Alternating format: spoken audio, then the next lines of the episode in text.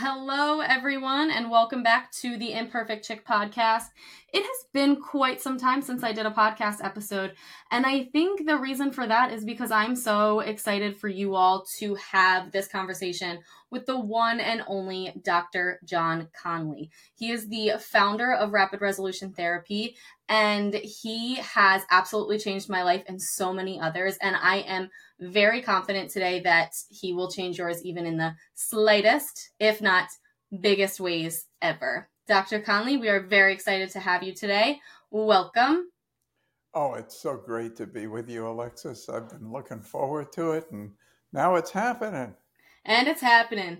I'm so excited. So, I typically, for my podcast, don't write notes because it's called the Imperfect Chick Podcast.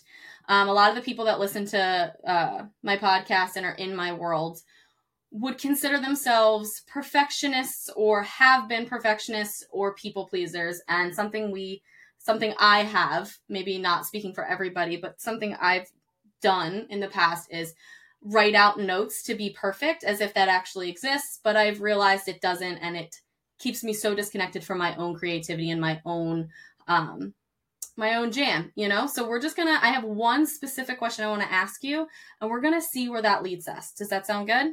I don't know. We'll have to see. There we go. Fingers crossed. Yeah, we got this. All right.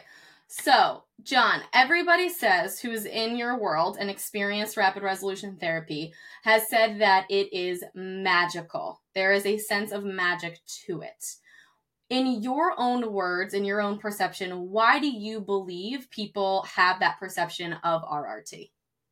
Well, it certainly isn't because I think it's magical. Sure. Um, I, I don't. I think it's teachable. And, and when we review whether you'd be a good applicant for taking this training, we have no tests to see if you can do any magic tricks. It's uh, true. I can attest to that. so I, I, I'm I'm not thinking of it as magical. I I find the term it's magical to be a wonderful compliment, and I think when I hear that, what I'm understanding is that individual just had a very significant breakthrough in a short period of time that they perhaps have wanted for many years mm-hmm. and done all kinds of things to get done. And then it happens. Um, hence, wow, this is magical. Yeah. But um, in my world, it's it's it's something that has to do with a perspective and a set of tools and skills that can be learned. And the thing that's um, a significant mission for me is to spread that so other folks are are are, are doing this. There's there, there's so many people out there that are suffering in all kinds of ways, and the mission is to end suffering. Mm. And when I feel that um, I, I need to narrow that to get anywhere, I would like to eliminate the suffering people experience as they go for help in order to not suffer. Mm. Can you uh, elaborate on that last piece just a little bit more sure. so people can understand I, what exactly I remember, you mean? Uh, you take me back to where I was at a um, uh, uh, substance abuse treatment center, and I was listening to this uh, counselor um, talking to one of the um, people who was a resident there, and she very impatiently was saying to him, Well, it's therapy. It's not supposed to be enjoyable. Mm-hmm. Um, um, in fact, not only is it not supposed to be enjoyable in her world, it's supposed to be the opposite of enjoyable. And I think that doesn't come from meanness. I think it comes from a certain perspective. And I think right. that perspective, Alexis, is that many people are currently suffering because they've repressed emotions from prior experiences. If that's the case, then what we would end up with is people going for what's called grief counseling mm. and who are then encouraged to grieve in order to not grieve. Yeah. Um, and the, the the the thing that you're realizing is well what's what's so different about that that's exactly what grief counseling is they encourage people to grieve in order to be past the grieving um, uh, treatment for people who have experienced what they call PTSD, have what they call PTSD, because people don't think of it as something that people have experienced it. Therapists right. think of it as something that somebody has. Yeah. Um, and they're encouraged, if they have it, to finish experiencing the pain that got interrupted by life.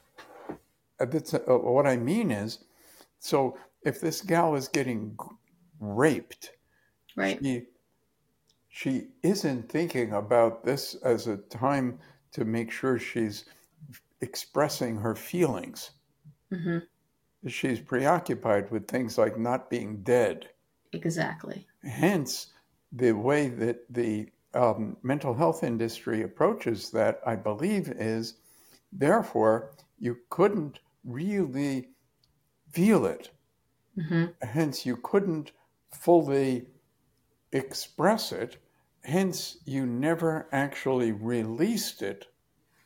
And therefore, in order to assist you, we have to provide you with what they term a safe place mm. so that in this safe place, you can finally let go of what they think you've been holding on to by allowing yourself. I'm saying those words with emphasis because those are right. the words that I hear people thinking they're supposed to do. So you can allow yourself to feel your feelings because you need to feel it to heal it. Heal it. Mm-hmm. And there have been so many people that have approached me saying, Will you help me feel my pain? Mm. And, and I would say, uh, No. And why would you want me to? I mean, you, you really coming to me in order to feel more pain? And well, yes, because I have to feel the pain. Why? In order to not feel this pain. So I, I mean, uh, that's like just about taken for granted. I have to feel the pain in order to not feel the pain, yeah. and hence the process of getting treatment to feel better should be expected to be a, a, very unpleasant process. And an example of that, that, that that's quite dramatic in my mind is what happens with combat veterans. Mm-hmm. Um, so these folks were, you know, crawling in the mud with the bugs and the snakes and getting shot at and seeing their um, uh, friends uh, blown up in front of them. They dealt with that. And there's a a troubling effect on their nervous system and their mind and their emotions. And they're told, okay, well, you know, we want to get you treatment. And those folks are saying, no, that's too disturbing.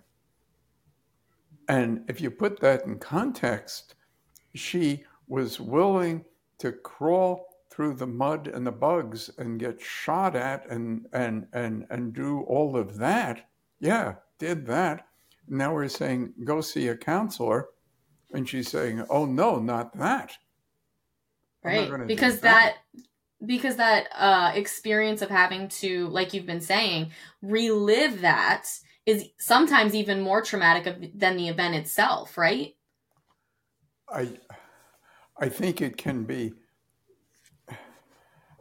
I, I, I'm, I'm, I'm trying not to say this, but I'm losing the battle. Go I have it. had people come to me for years who experienced things like rape, hmm um, rape as children, all kinds of horror, um, including um, uh, all the battlefield horrors I was just referring to. And they said to me, Well, I'm continuing to suffer because I was too cowardly to complete my therapy mm because it was so painful that I dropped out. And I said, Well, I, did I hear you? You got raped. Yeah. And that uh, that had to be awful. Well, yeah. Um, but therapy? Oh, that's been worse. mm Can you imagine that therapy, that, that she thinks going to therapy is worse than the worst moments of her life? And, and you hear that from combat veterans all the time. And you hear it from police officers and other first responders. I've done so many meetings with first responders that, that were so reluctant to go for treatment because they found because it was just they didn't want to suffer. Right. Well, um, so with the rapid resolution therapy process, one doesn't suffer in order to not suffer. One doesn't grieve in order to not grieve.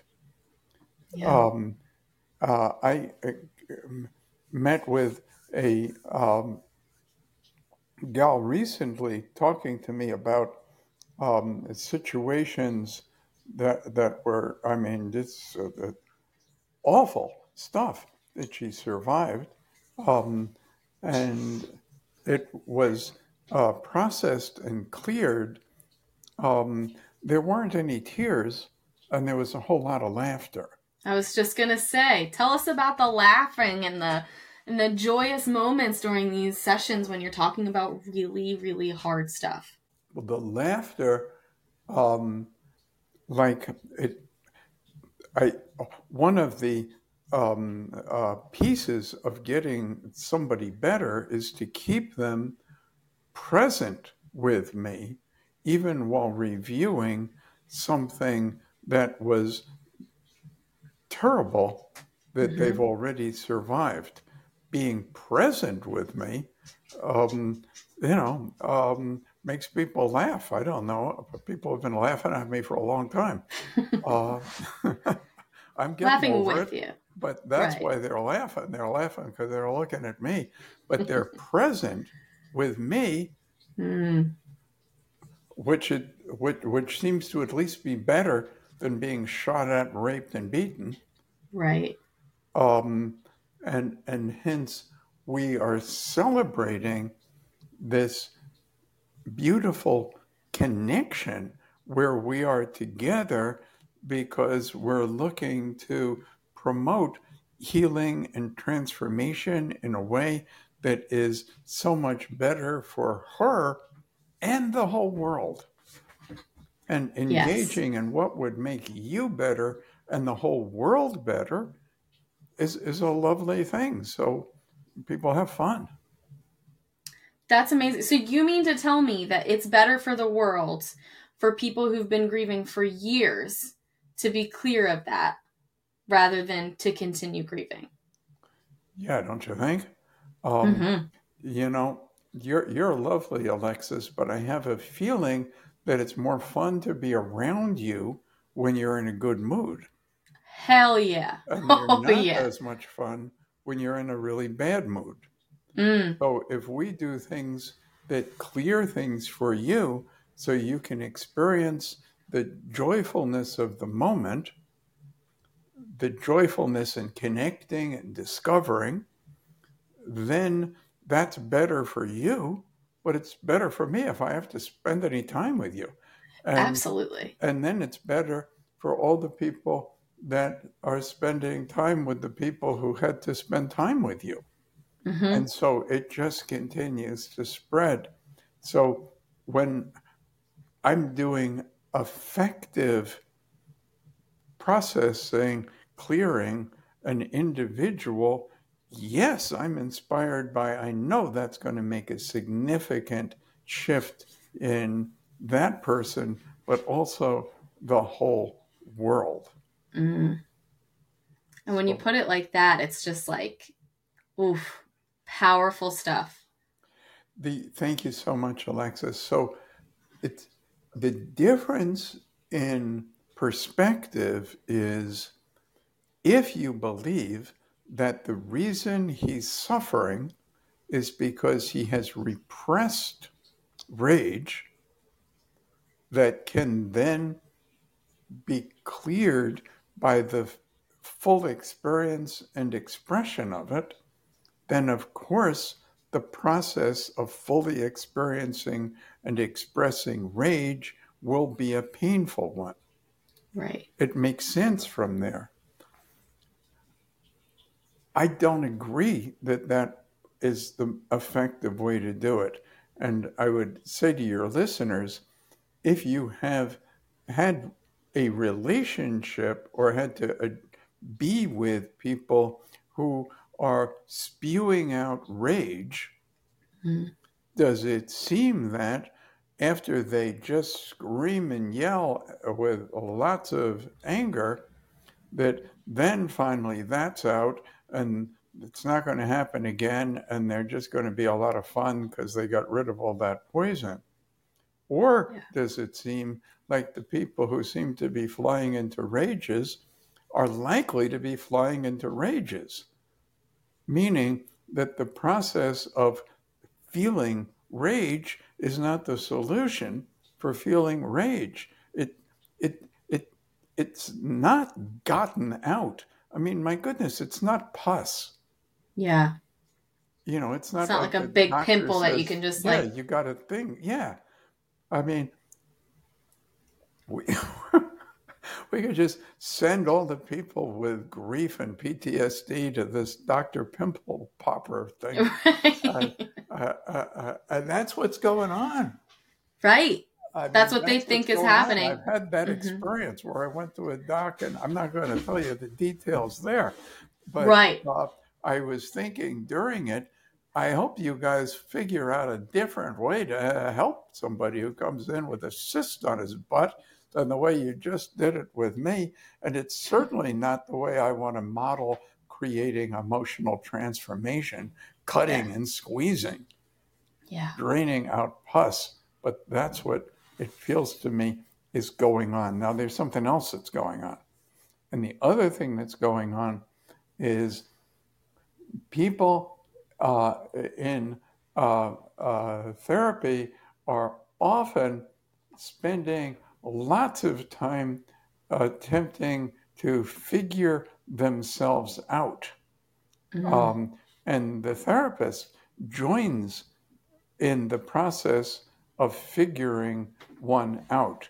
And the brighter somebody is, the more likely they are to be um, uh, seduced by a process where we sit together and attempt to figure out how the thing that's going on with your husband relates to what happened with your father and how when you were needing his love he was giving attention to your brother and that's why when your husband's touching your body, you want him to stop. Mm. Um, and, and it goes to all of this deep figuring. Yeah. I'm I'm laughing because I I have been there. Oh yeah, I, me too. Yeah, like I've had those experiences where I'm just like and I've been in therapy and while I I I respect anybody that's had good like uh effective progress in therapy, it didn't it didn't have the effect on me the way that RRT has because um, I constantly was like, okay, this is why I'm doing this. But then I was like, okay, but it's not getting any better. Like nothing is changing for me. I still feel like shit. Well, I- course. How could it? Right. Because, I mean, it's it's right here. Attempting to figure yourself out isn't something you do when you're skiing down a hill feeling great. Mm-hmm. You don't try figuring yourself out while you're um, scuba diving and having a wonderful time. And you probably don't spend a lot of time trying to figure yourself out while experiencing really great sex. I was waiting for that one. Mic drop. That's my favorite one, Jon. I love telling that one. When So you true. figure yourself out when you Yeah. feel badly. Like shit. So, yeah. hence, I would say that the process of figuring yourself out is symptomatic of feeling bad. Mhm. Nobody does it if they're feeling good. A lot of people do it when they're feeling bad, particularly intelligent people. It's Mhm. symptomatic of feeling bad. If it's symptomatic of feeling bad, how can it be on the road to the cure? How could the cure be the symptom? So they're prescribing the symptom, which is this obsessive thinking about oneself and what kind of things happened previously that um, didn't feel good, that relate to something happening currently that doesn't feel good. That's symptomatic of emotional disturbance, not the cure. Mm-hmm. So, those two things, figuring yourself out, bad idea. Um, uh, uh, uh, looking to um, feel the rest of the pain that you didn't get to feel while you were getting raped, Right. bad idea. Letting the feeling out, bad idea. Mm-hmm. Um, so, those aren't the solution. So, what's the solution? I was the just gonna say, solution give it to him. I think the solution is to have an effect on that individual's mind that gets her to fully get it on every level that these terrible things that she went through are no longer in existence Mm. and and that there is possibility for joy, wonder, and fun starting immediately. Yeah. Um, fully getting it. Now, if when you talk about um, how um, your father um, used to favor your sister over you, Mm-hmm. do you feel badly? If so, it's still caught. Mm-hmm. The solution isn't to finally feel bad enough about it, to stop feeling bad about it, but to completely shift the perspective so that it's no longer of even any interest. That's what we do. Another difference is, you know, people who are um, seeing therapists are used to the therapist saying, I'm here for you, but certainly you understand that it's up to you Mm. to get better. In fact, I would ask your audience how many of you, after seeing a professional for a period of time because you felt depressed or anxious or jealous or insecure or not worthwhile or shy or afraid of this or angry about that, how many of you, if you went to see somebody for that, which a lot of folks have, right? and then you continue to feel bad, which most folks have. How many of you then uh, brought that to your therapist's attention and said, you know, I came to you for anxiety and I was noticing that I still have anxiety?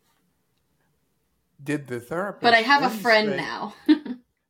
Say it again, dear. I want to hear that. I was gonna say what I think happens is like I still have anxiety, but at least I have a friend now that I'm paying money for. You know. Oh, the That's the experience I've had. Yeah, um, but does that therapist then say, Alexis, I'm sorry, you came to me for an issue with anxiety, and you're telling me you experience continued anxiety? I apologize. Apparently, I didn't have the skill to get you better.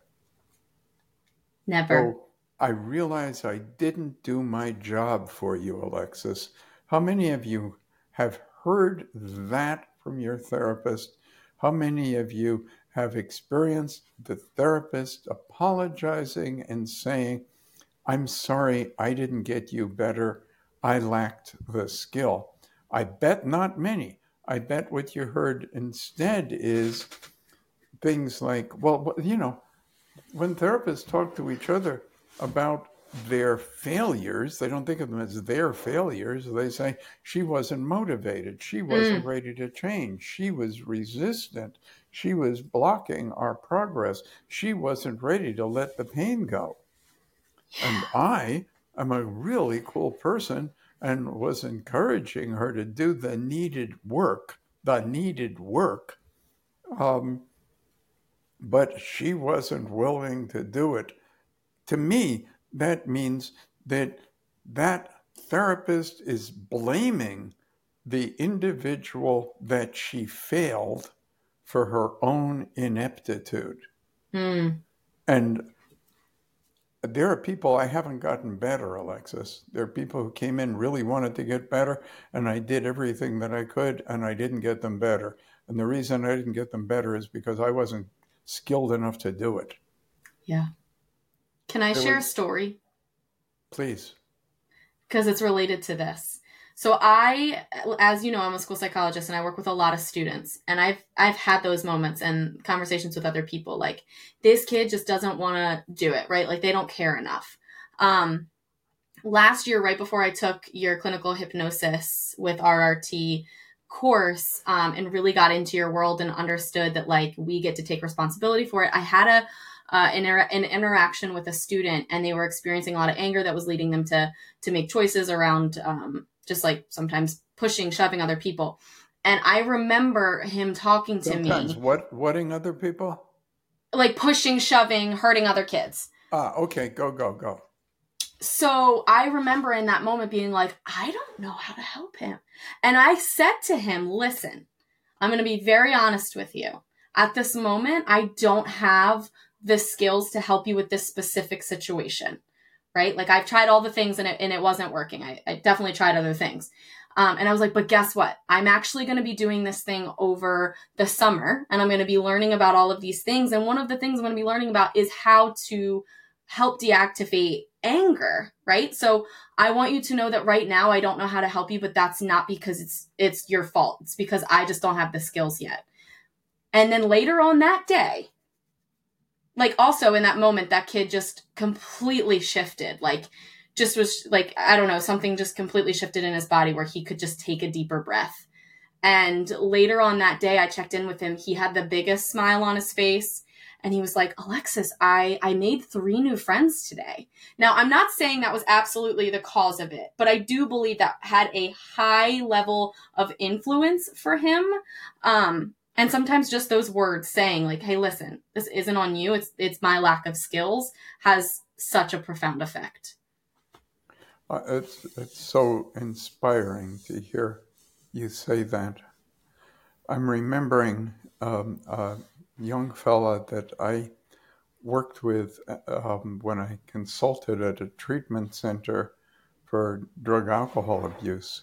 Um, and this guy was labeled an alcoholic and um, I um, I did what I could based on what I knew mm-hmm. when I met with him, um, but I found out. Um, although I mean, well, we got along great. He told me it was useful. We had fun together. I just thought he was a magnificent kid, and I was so troubled uh, a year later to find out he had died. And the way he died was he was in a situation where there was such incredible craving for alcohol that he felt and no accessibility to alcohol that he drank a full large bottle of Listerine and dropped dead from it. Mm. As I think back on that beautiful young man, I recognize that he died because I didn't have the skill to shift that for him. Yeah. And so I'm motivated by that experience to continue acquiring more skill, which I have, Absolutely, and then yeah. teaching those skills so that others have. But others who also were treating him, hearing about his death, and what a horrible way to die, drinking help. Mm. Um, yeah. For me, I wasn't ready to provide effective help.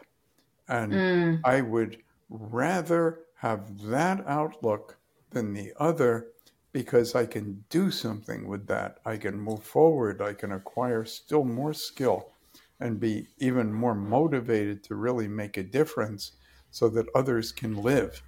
Um, yes. And uh, I just think it puts me in a position of much more power when I feel that it's up to me than if I feel that it's not up to me. I have mm-hmm. more power, I have more responsibility, and I like the responsibility because I like the power. Yeah. And I can tell you that I, um, thankfully, in my experience with somebody I love who was struggling with substance use, um, was able to get clean despite having somebody like you in his life. Do you know what I'm saying? Like it's uh, if I, I just think about him and and know for a fact that nobody took that responsibility on. And this like I don't know, it's just so profound to hear you say that and I just wanted to say thank you for for having the power to figure out what is most useful for yourself and others that you work with. Alexis, people really want to feel better. Absolutely. So the whole notion, um, you came to me and told me you wanted to feel better and paid me, but you didn't feel better because you didn't really want to feel better. I mean, if we put that out, on what level does that make sense?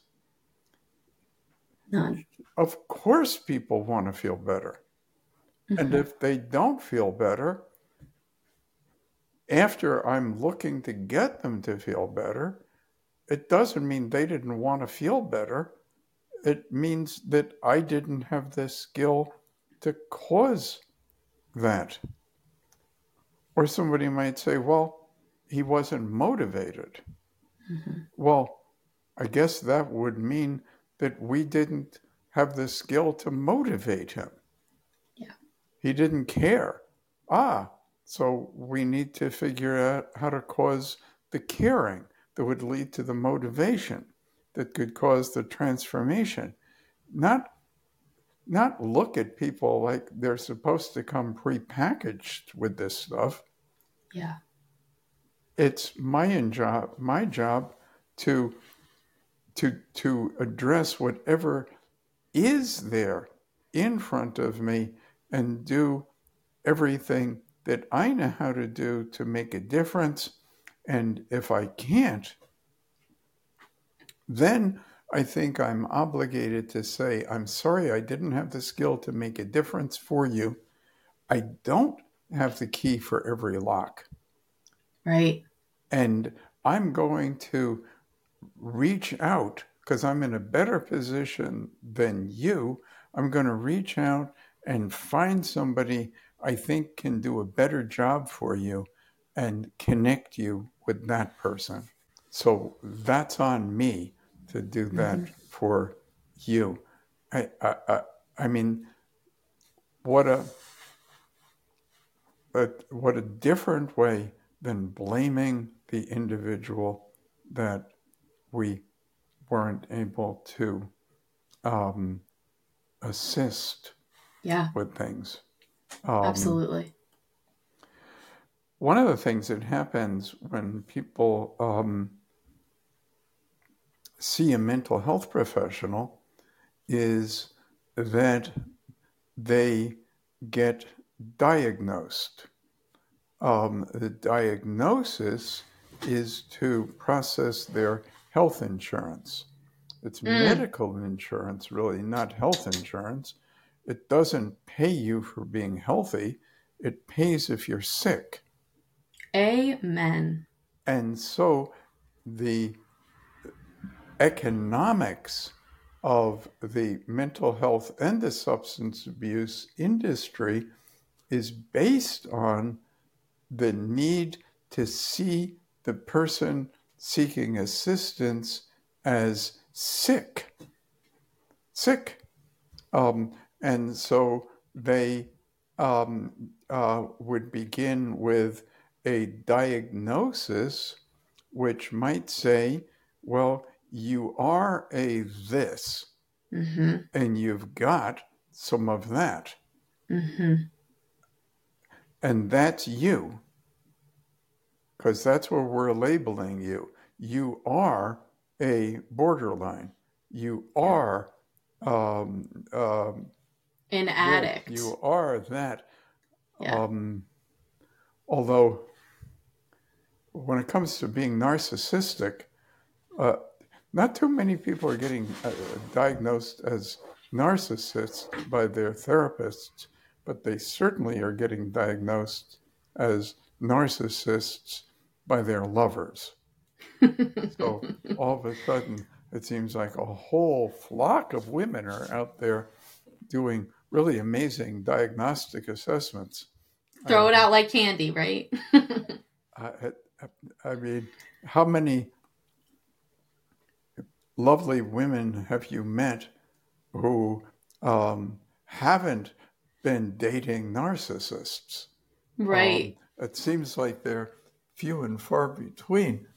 Um, but I mean, I'm not sure what whether telling somebody that they're sick is the best way to get them better, but it is the best way to get um, paid Mm. Yep.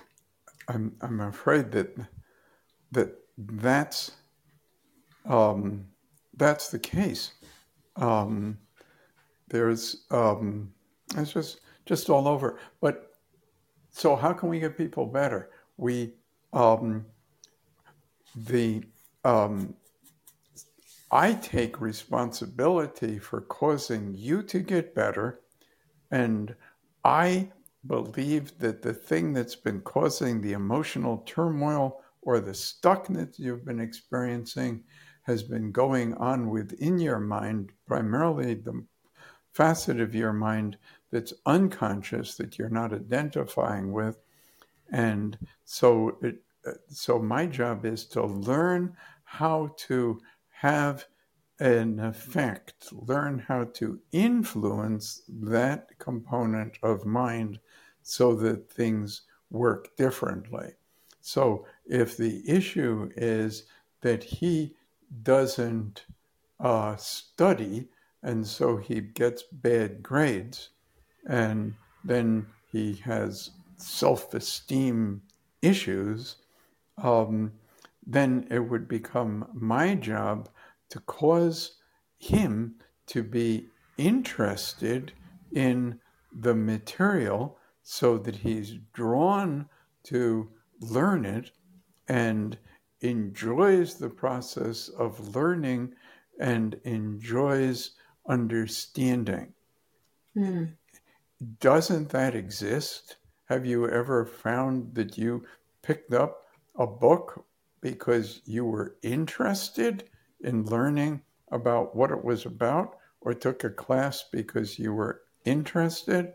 So if somebody Mm-hmm. isn't interested, then it's my job to cause them to be interested. Yeah. Um, and and and we know how to do this because we know how to shift things within the mind. A few a few areas where we find people stuck, if I could, Alexis.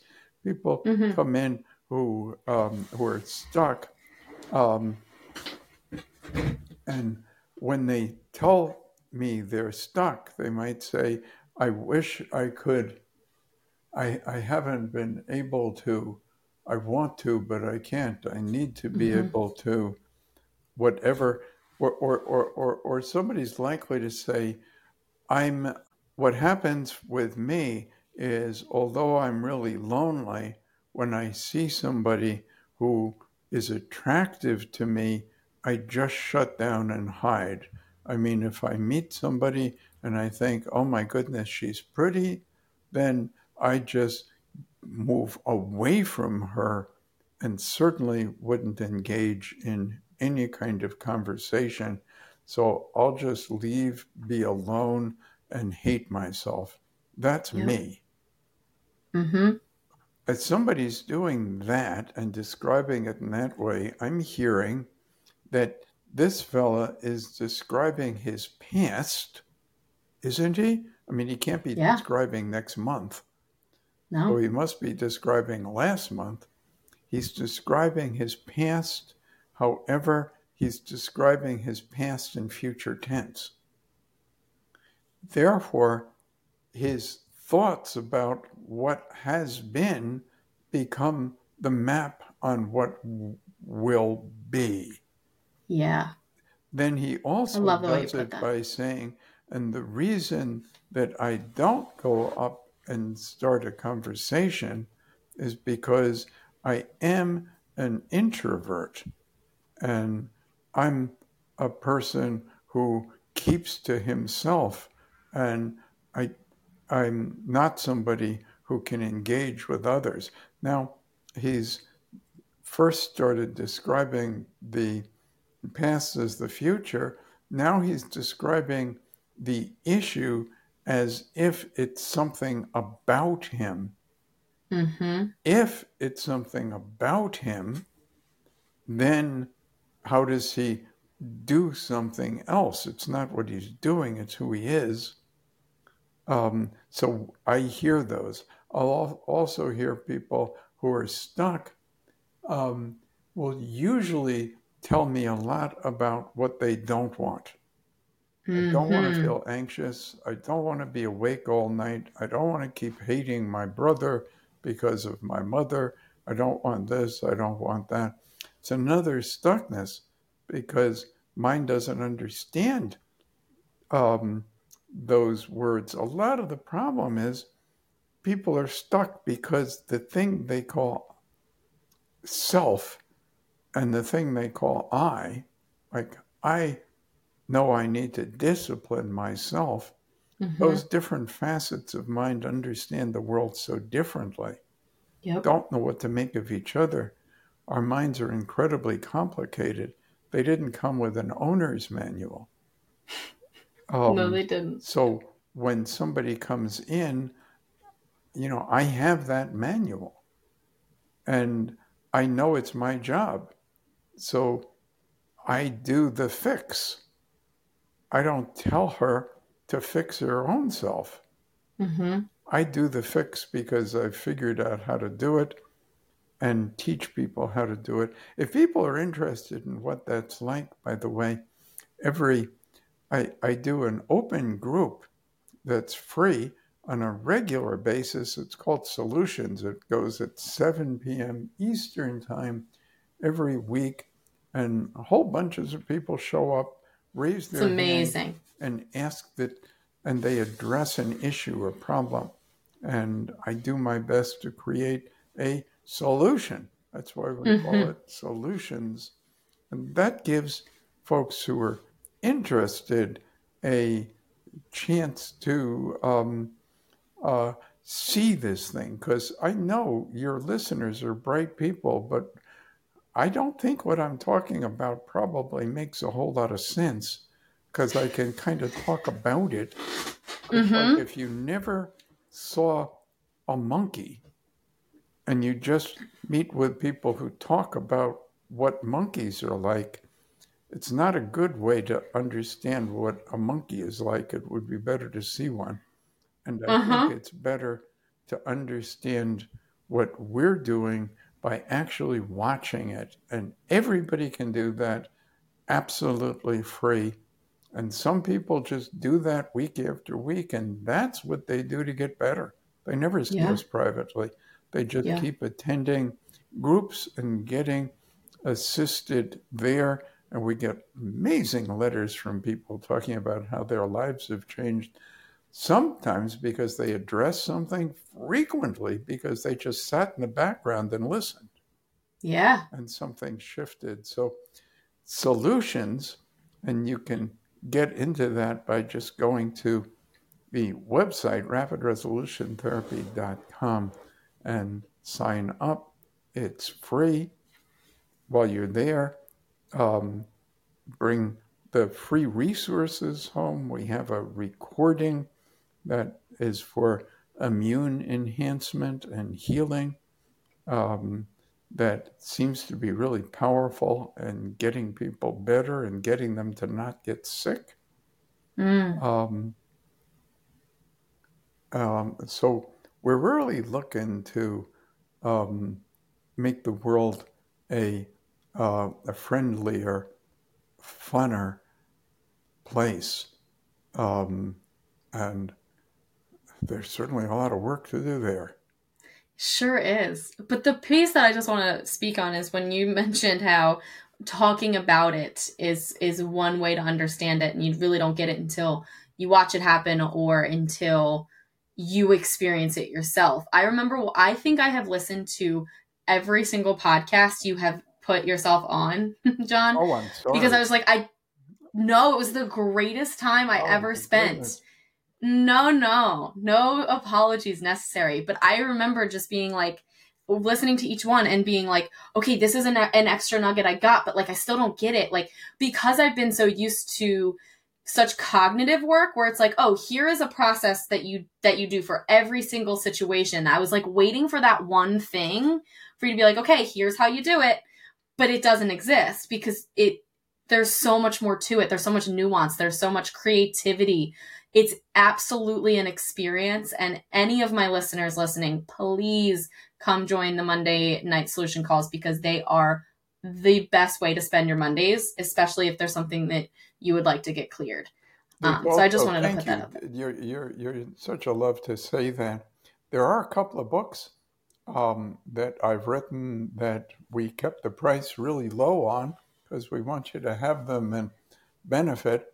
One is called Life Changing Conversations. And this is a book designed to show that people's lives can profoundly change in one meeting, having one conversation.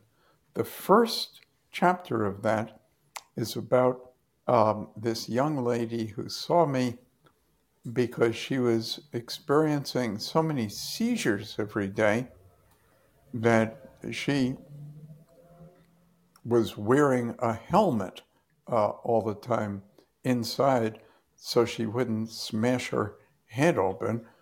And uh, if she went out, it would be uh, usually with a with with a wheelchair, sometimes with a three pronged cane. Many seizures every day, um, and um, she um, we we had that meeting, and she never again had a seizure, and mm. she's become a profound healer. Did an amazing TED talk, um, and um, that's the first chapter of that book, Life Changing Conversations. The book shows word for word what happened that changed people's lives. The other book is called Grief is Not Sacred, which is um, sort of an edgy title, because Sure most is. people certainly think grief is sacred. What I noticed there is every book I was reading on grief was saying that you really have a right to feel badly. And I thought, well, not in my world, you don't. hmm Not if I can get you feeling good. I, I, I'd like to get you feeling good.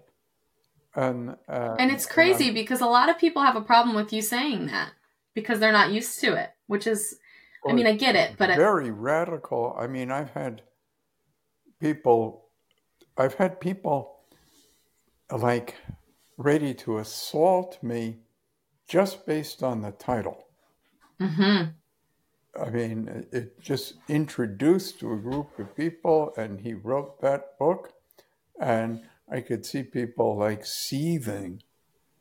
Um, I remember going to the restroom uh, uh, during a speaking engagement, and these gals ran over when I came back and said, Are you okay?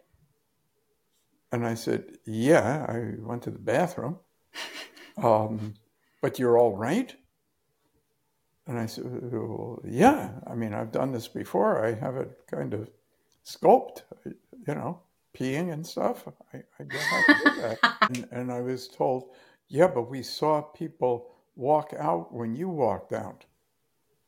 Yeah, well, we, we thought you'd be assaulted. There's so much rage you have such a gift. for From my. Yeah, but also not from what I see. Like it is something that I am so inspired by you by because it's I I, I it, and I know my listeners are literally listening right now. Like, how are you able to do that? Right? Like, you have such a gift of pissing people off and not giving a fuck about it. And I am just so inspired by that. Um, because what you're doing is making sure that you're ending suffering. And of course, that's going to upset people, but you still keep moving forward. And it's amazing to see. It affects people because if you can end suffering, then people think it's their fault they're suffering. Mm, Because we can end suffering doesn't mean it's your fault that you're suffering. It means that That's you true. haven't been with somebody who knows how to end it. How could you end it if you're the one who's feeling it? yeah. That's Um, such a good point. Which is why the whole some of the self-help stuff, well, it's it's it's better than the alternative sometimes, but um, but it, but the whole notion, I'm going to spend time now working on myself. Mm-hmm. Where are you going to be while you're doing the work on yourself, and where is she going to be hanging out while it's happening? And it's kind of like you know um, I, i'll tell you when i get done with you tonight i'm going to go in and give myself a good back rub uh, right. so people are being encouraged to see therapists so they have somebody to talk to hmm and even these large uh, groups now promoting um, uh, therapy are primarily saying everybody needs somebody to talk to. Um, I, I, I found a place where, um, um, I mean, I go and pay to get talked to. I should admit it. I have somebody I go to and I pay her and she talks to me and I feel better when she's done and she always throws in a free haircut. Other that people seem to think they're paying for the haircut, but I'd rather go in there and think I'm just paying for Right. her kind company. And Yeah. so I'm doing rent a friend business right there, getting the haircut at the same time. You're saving a lot more money than most people who go to therapy. Just saying. I guess. Yeah. I guess. Well, goodness, I I I had such an incredibly fun time hanging out Me with well. you. You're you're just so lovely, and and it's amazing that you're out there making such a difference for the people who uh, are lucky enough to have found you. It has been an absolute honor. I am so like giddy excited for the people in my world to be introduced to you even more. I've been talking a lot about you, but to really get to hear your voice and hear all of your experiences and everything about RRT, I'm so excited for that. Um, so thank you so much, Jon. This is And- visual too, isn't it, dear? People can see It is. I Yeah. was a little concerned because I'm really handsome on the radio. Not so, So- much on television.